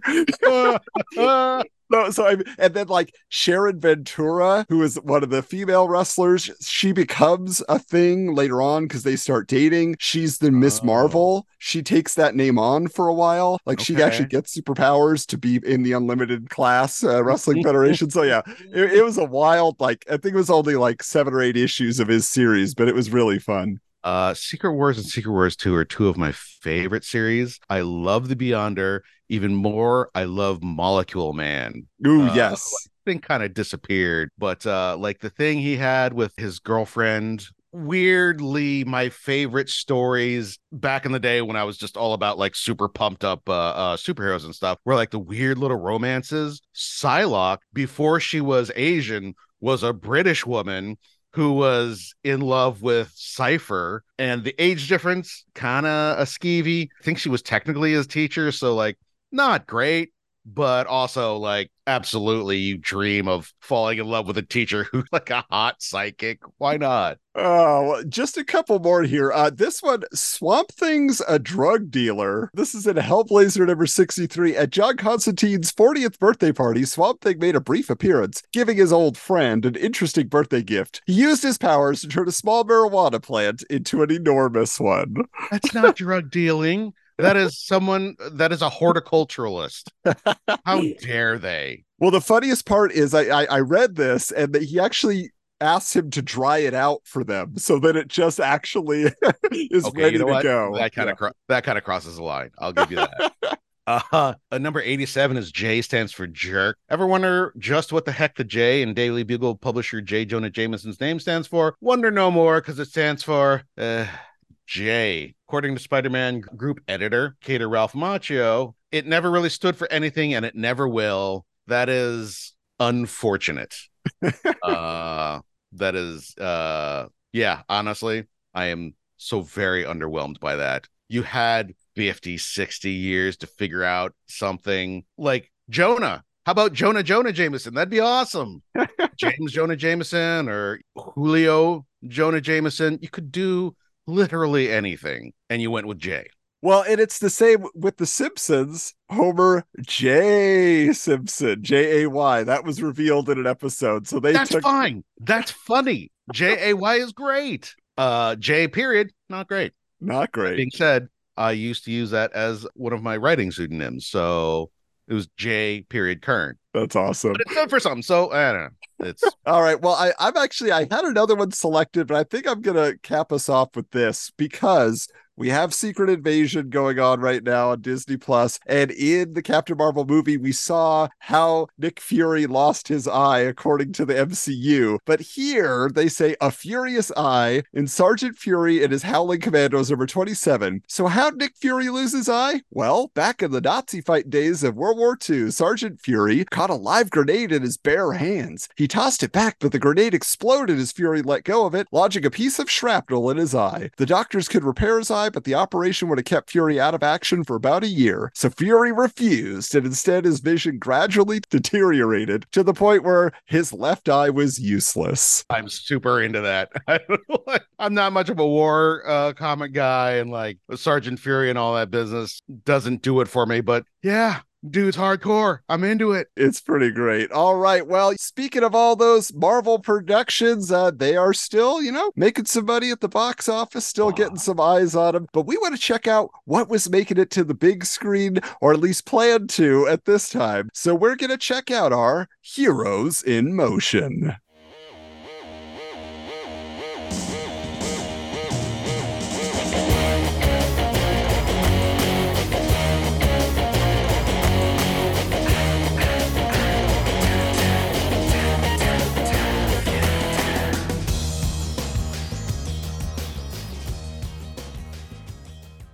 The Trailer Park section of Wizard 78 announces that the Witchblade TV series has received a 22 episode order from Warner Brothers Domestic Television Distribution. However, the lead role of Sara Pezzini has yet to be cast. Wizard decided to pull their AOL users.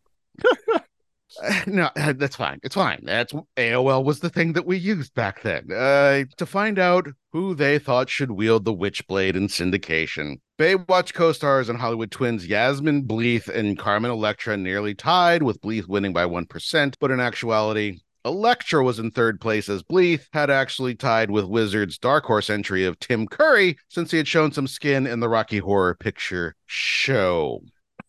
They just had to make it silly, you know? I mean, here's the thing. I would literally watch Tim Curry in anything. That man is amazing and So never good. had a bad role.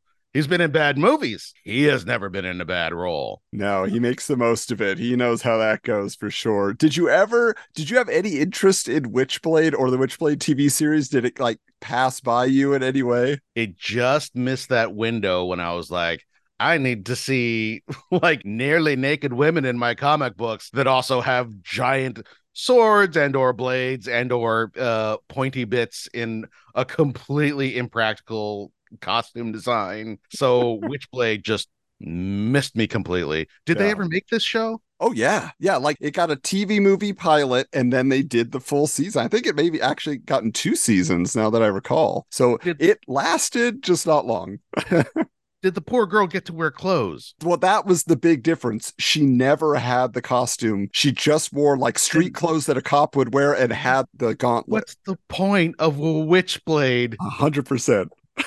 Ah. Yeah, it was an actress named Yancy Butler is the one who got you know hired to play the role, and she was just like hardcore tough chick, and that was her deal. So you know what? I don't hate that. I mean, eh, it still sounds terrible, but whatever. But speaking of a series I didn't know got made, another comic book was being adapted to syndication in the form of The Crow, Stairway to Heaven. Now, we have mm-hmm. talked about The Crow previously, but he earned a 22 episode order as well. Now, surprisingly, though, this was a reimagining of the Eric Draven story, whereas deceased girlfriend Shelley is now in the role of a guardian angel who acts as his Al from Quantum Leap, basically, guiding him to each new weekly adventure, helping to earn his salvation. So, this is very different than the Brandon Lee movie. Did you watch uh, it, Chan? I did not. I remember it existing and saying like, nope, absolutely not. And I feel that I was correct in that. Like I said, like I was really emotionally affected by the original comic book. So when they made the movie, a little less emotion, but like, okay, it's kind of cool. There's some really cool stuff in it. And then after that, you're like, oh, you're just telling a story about a magical zombie. Oh, and now you're going to add some like weird little business to it. Yeah. Um, I am I'm 100% not on board with that. Yeah. But It's def- definitely a weird uh, idea. But here's the thing. So Bob Sinitsky of Polygram Television adds a bit of hype to this. He says, quote, the unique storyline and rock and roll soundtrack Nope, separate nope, our show nope, from the pack. absolutely not. Absolutely not. In 1996, you do not say a rock and roll soundtrack and expect anyone under the age of 60 to get on board with you. yeah, it was just, you, Terrible it need to be techno or bust. That's what I say. Uh, now, much like Witchblade, though, the lead role had not yet been cast at this time, but the part eventually went to a Brandon Lee lookalike, essentially, and martial artist extraordinaire in the B movie realm, Mark Dacascos, who Hmm. also had appeared on an episode of the Flash TV series and was the co star of the live action Double Dragon film that wasn't Scott Wolf. no, no, no, no, no, no. None of these matter. You are talking about the chairman of Iron Chef America. Oh, That's who Mark Dacascos is. he did do one other cool thing. I forget what it was. I, I think he had a, a a short guest run in Agents of Shield or something. oh okay. It was That would pretty make cool. Like, sense. dude's cool, cool as hell. And one episode of the Flash TV series that is that's not the pull for that man. Give him the respect he deserves. It is for me. I love that series so much. All right, take us into our next bit of business here. In Marvel news, Captain America is slated to get an animated series as part of a Saban Entertainment deal with Fox Kids Network to produce four animated series over a seven year period. They said that the Avengers will be the next series developed in, uh, and in fact, Avengers Earth's Mightiest Heroes is produced instead of Cap's solo animated adventures. It's also reported that the live action Hulk movie set for release in 1999 had cast its villains, but still no Bruce Banner, though Johnny Depp is in talks to star. Oh, God bless the 90s. Oh, we're sweet summer children. Uh, additionally, Wizard can't believe that the syndicated Nightman series based on the Malibu Ultraverse character. Oh my God. I did not realize that had happened. I do very clearly remember the Ultraverse and what idiot ever got a a TV show made out of any of those. Uh, war. The, the character is now owned by Marvel. It's getting decent ratings. Meanwhile, the Time Cop TV series based on the Van Damme movie, which was itself based on a Dark Horse comic series, has been rightfully canceled. yeah, it's wild. So here's the thing the whole Nightman series, the costume is 100% just from the comics. He's got a cape, he's got armor, he's got a, a red eyepiece, he's got long flowing hair, he plays the saxophone in the moonlight, and it was developed by Glen Larson, the guy who did Battlestar Galactica, who did Glen Knight Rider, you know, and it's just like Mhm. he thought this was a great idea for a television series. I was like, wow. That makes sense. The, we always need to clarify the original Battlestar Galactica. Yes. very different beast than uh, what it became. Yeah. And it is very much of its time, which is fine. Also, Nightman no longer means uh, Malibu anymore. I did collect all of the Malibu Ultraverse when they first came out because they had a deal where like you got a stamp from each one so that you could get like some send away thing. Yeah. Also, Jim Starlin did one of the series, and he's one of my all time favorite comic creators. However, in 2023, the only Nightman reference that works is the one from Always Sunny in Philadelphia. So if you're not singing Nightman and Dayman right now, then you need to educate yourself. educate yourself. All right. Now, Of course, the long three year tease of the promise Gen 13 animated movie continues in this issue as writer, producer, director Kevin Altieri claims the direct to video film will be ready by the beginning of 1998. The instrumental score has reportedly been recorded in Prague, and final dialogue.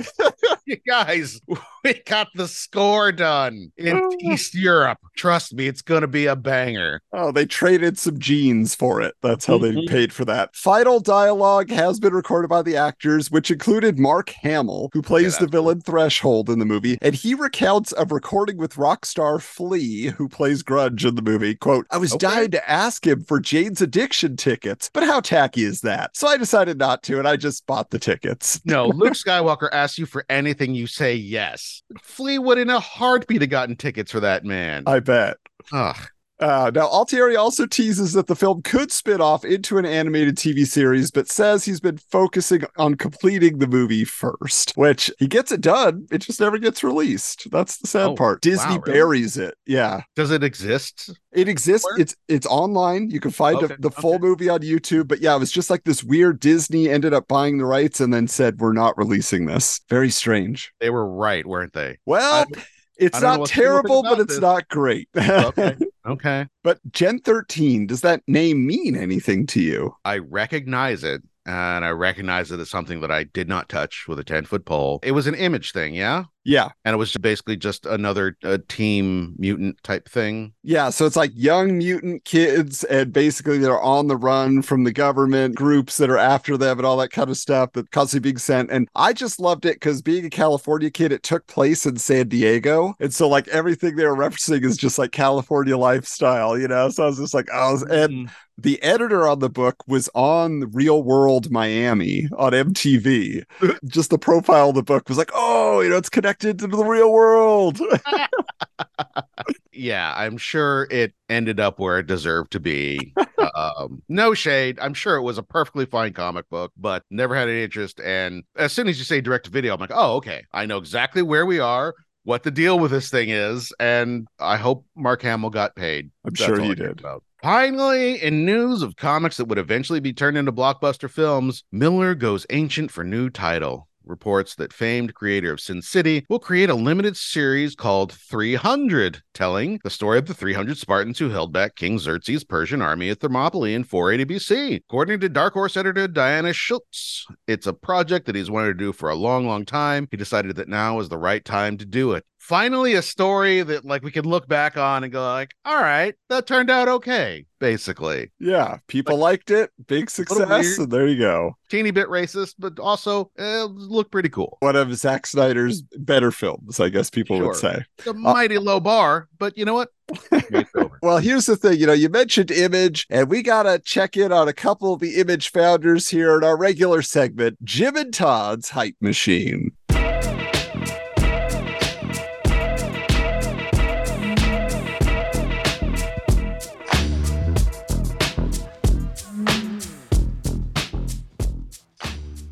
So, the Buzzbox in this issue reports that the creators of Magic the Gathering, there you go, Chan, are negotiating with Jim Lee to produce a new card game comic combo called C23, which was actually released just a few months after this report. So that came out. Uh, now, you mentioned Magic. Were you into Magic full force then?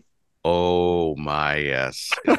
People still try and drag me in every once in a while because you know like people who didn't play back in the day are like oh yeah i just heard about this thing and i tried playing it. It's really cool. You should try it. I'm like no because i can't afford it. Because it is more virulent than a coke addiction. You start buying those cards, then you start buying boxes, then you start buying cases. And I was buying cases of cards back when I should not have been spending money on cases of magic cards. Oh my goodness. I love Magic the Gathering dearly. I think the IP is great and the game itself is fantastic. I still do play a lot of uh trading card games and I played a lot of different ones back in the day. The fact that I have never heard of C23 does not speak well of it at all. I've never heard of the comic either. So I think this is just one of those. This is almost Jim Lee was just about to sell his studio to DC Comics. So I think this Mm. is just one of those last ditch efforts. Can we get a new sensation? But I do have to ask, where did you play? Were you playing privately with friends mostly, or did you go to comic book stores, gaming stores, conventions? Like, where were you getting in your game time on Magic? I was playing at comic book stores, played enough to be a judge for a time. Oh, certified by WotC, and then you know just kind of fell by the wayside, and then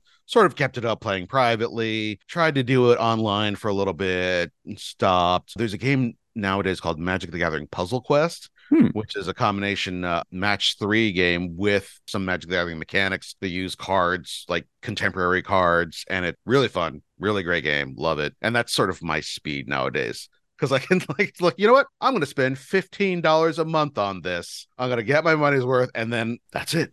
We stop. We don't go any further. we do not we do not buy cases. It's bad, bad. learned your lesson. Oh, that's great. Mhm. Now, there is also in this issue a large ad for Wizard World 1998, and it announces Todd McFarlane as the guest of honor. And I will say, last year, in the, the first year that they owned the Wizard World convention, uh, they had Frank Miller as their guest of honor. So that's what you do. You want the big star to come in, they're the guest of honor. But did you go to conventions, Chan? Was that in of any sort, whether it was comics or gaming or anything else? Dearly wanted to always remember seeing them happening. Lived in california grew up uh, for like 10 years in washington state. And so around that time i think was when uh, um comic-con in san diego first started being kind of a big thing. And i was like too young and too poor to like go down there. So it was just like this far off dreamland that oh gosh someday i'm going to go to comic-con. It'd be amazing. And then yeah eventually moved back to california was way poorer. So just like just couldn't even do it. Couldn't even drive down to san diego before it was a big deal. Ended up finally going much later when i was uh, an entertainment journalist and i got paid to go down there and cover stuff and whatnot like that which was ideal for the circumstance because we were in the hall h era where you would have to line up you know, like all night and all that sort of thing. And so i had a press pass and whoop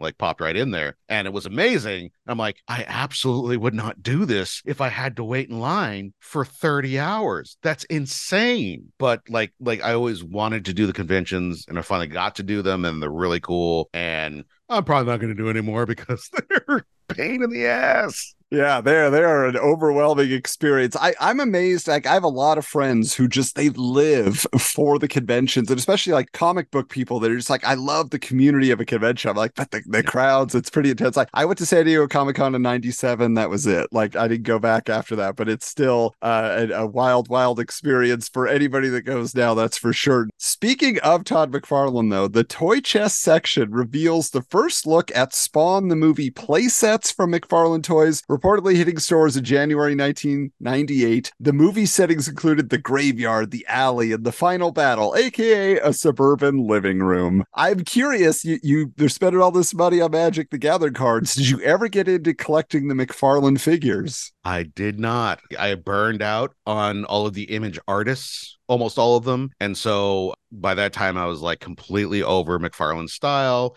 And, you know, like, cool, you've got action figures of a style that I'm not fond of. Also, they're crazy expensive. And yeah, really great quality, but I had no interest. All these years later, as much as I got into the figures market, are Funkos. Like, you know, just keep it simple. Like, these are cute and we're done with it. Yeah, I, I was never a McFarlane guy either, except, you know, they, their listeners have heard me mention this many times, but I was a big Kiss fan. So when he released the Ah, Kiss action figures, I'm buying those. He does the Kiss comic book, I'm buying that, you know, so he Yeah.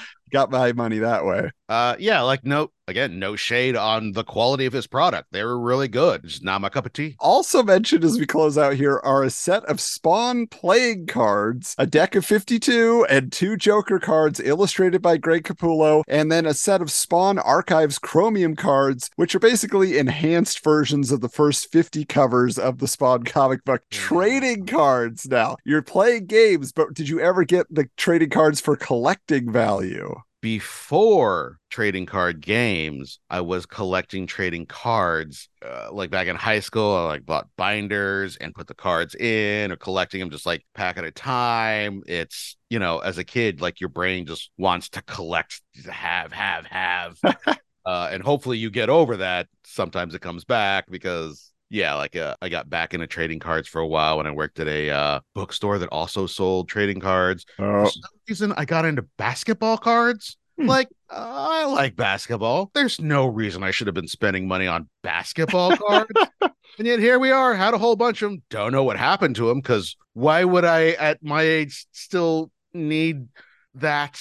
But like people still do it, and God bless them. So, so what was your main focus and set? Were you getting movie cards? Or are you getting like the comic book based cards? Like in high school, when you're really grabbing them, what was your number one? Looney Tunes. Oh, Looney Tunes had like sets, and they're just like like uh, shots from cartoons and like the characters and the, there was a time like in the early 90s there where uh, a, a I grew up on them.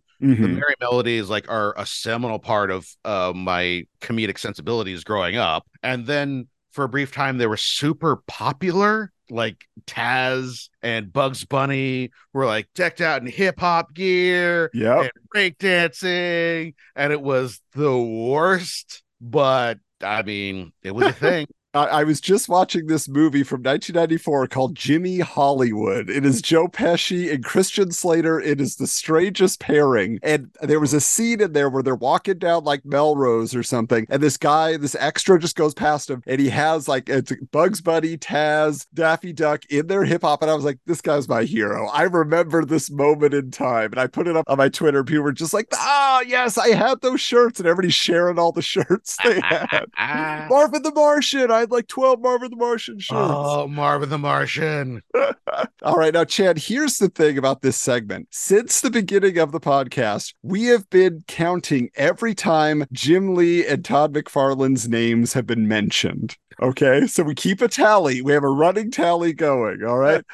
so in this issue, Jim Lee was mentioned five times. Todd McFarlane was mentioned just three times, which brings our running total to Jim Lee 467 mentions, Todd McFarlane 440.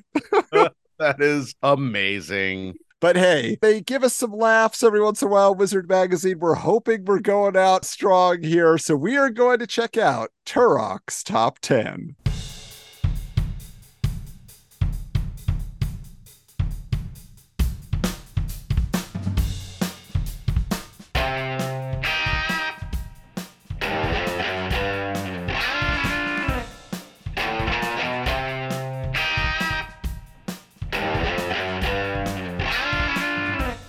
Top 10 lists, uh, I will tell you, as with much comedy from the 90s, don't always age well, Chan. We're going to see where this takes us here. This topic they've given us the top 10 New Year's resolutions Wizard blew in 1997. So this is kind of focused on, uh, you know, the staffers. What did they do wrong? What did they not follow through on? So why don't you start us out with number 10?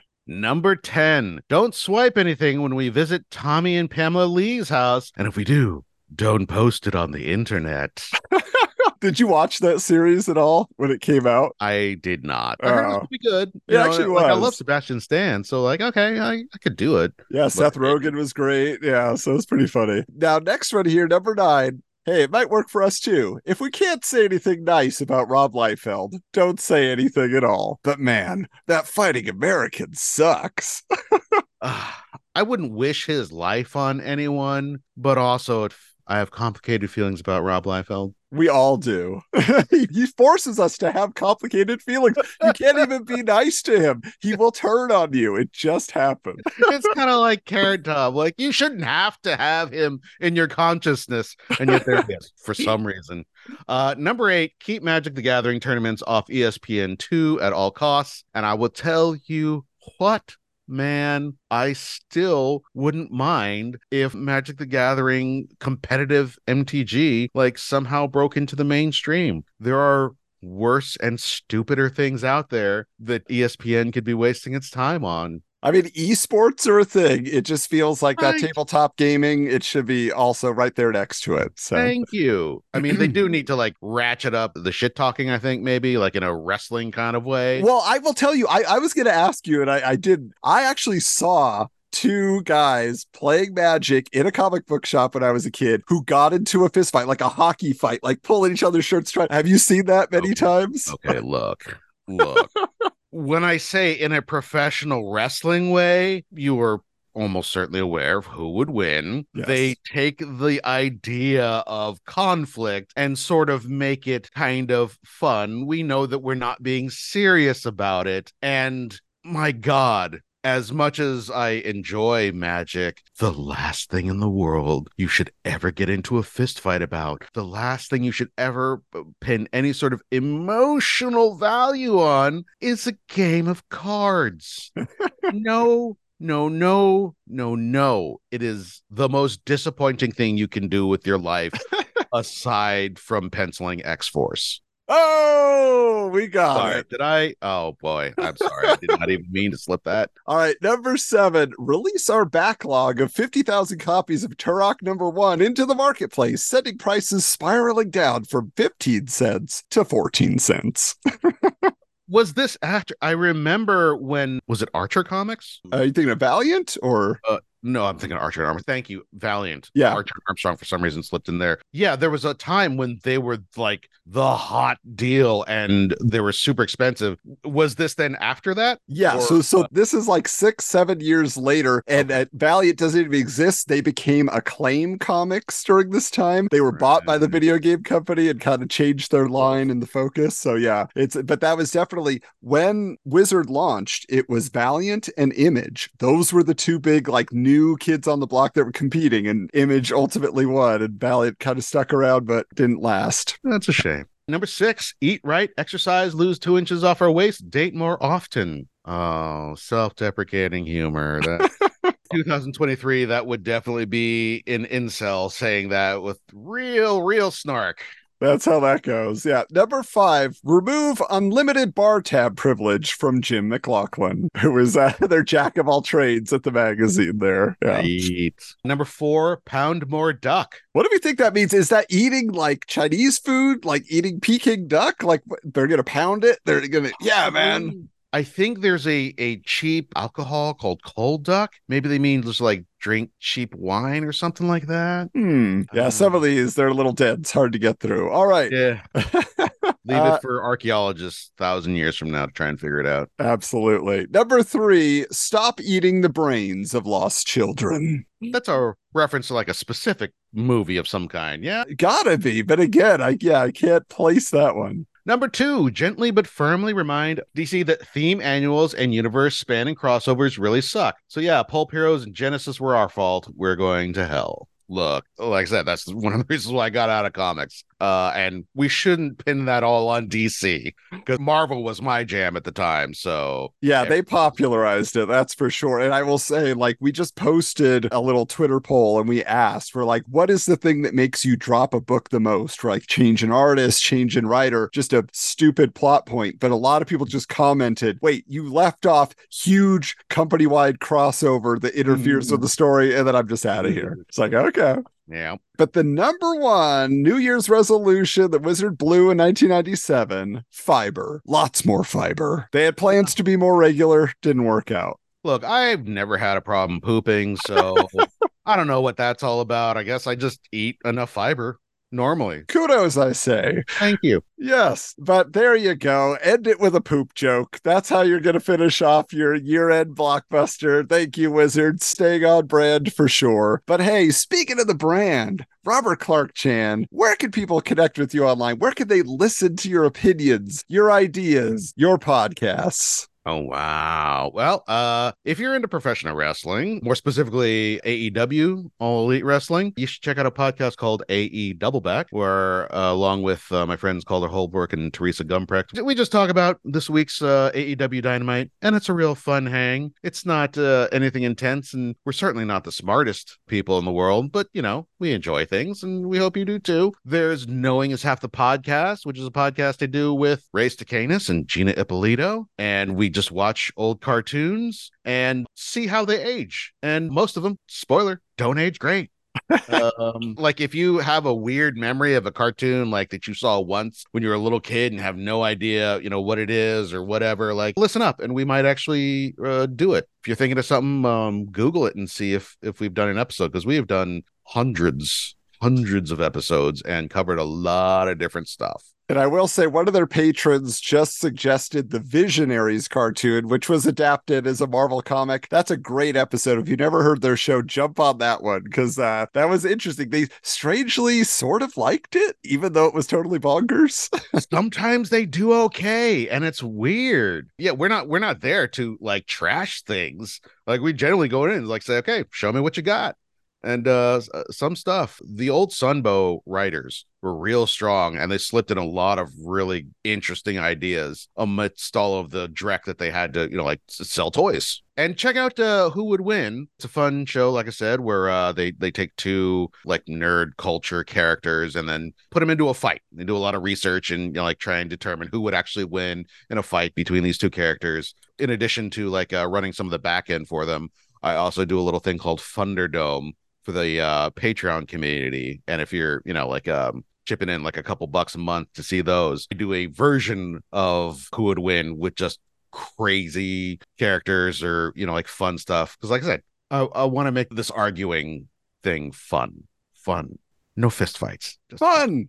Fun. Oh, well, that's great. And speaking of fun, well, you know where to find us online right now. We're at Wizards Comics on Twitter, at Wizards underscore comics on Instagram. And of course, we want you to get on over to the YouTube channel, check out our content over there. Totally different from the podcast. So you can subscribe over there. Hey, speaking of Patreon, patreon.com forward slash Wizards Comics, you know what you get for your five bucks a month. You get scans of the issue, you get uncut early release episodes, the video feed of the episode. Hey, what else? How about some bonus podcasts, our 90s Super Cinema series, and just an inside track as to what's to come? So many perks, not the least of which is getting a personal shout out on each episode. Hey, apologies for episode 77. We forgot to shout out our patrons, but we're getting to you here because we got a lot of new kids joining up here. We got Isaac Sahavi. Isaac, so glad to have you. Evin Bryant, all the way from Australia. Hello, hello. Thank you. Gary Hutcherson, Fernando Pinto, Jeremy Dawe, Greg Schuler, Meltface Killa, Brian Acosta, Steve King, Gabe Bustamontes, Denim Jedi, Mitchell Hall, Lee Markowitz, Stephen Forshaw, Mickey and Jason at the Retro Network, our home, and finally, Mark McDonald. Thank you so much for supporting the podcast and being part of our extended geek universe. But hey, until next time, keep your books bagged and boarded.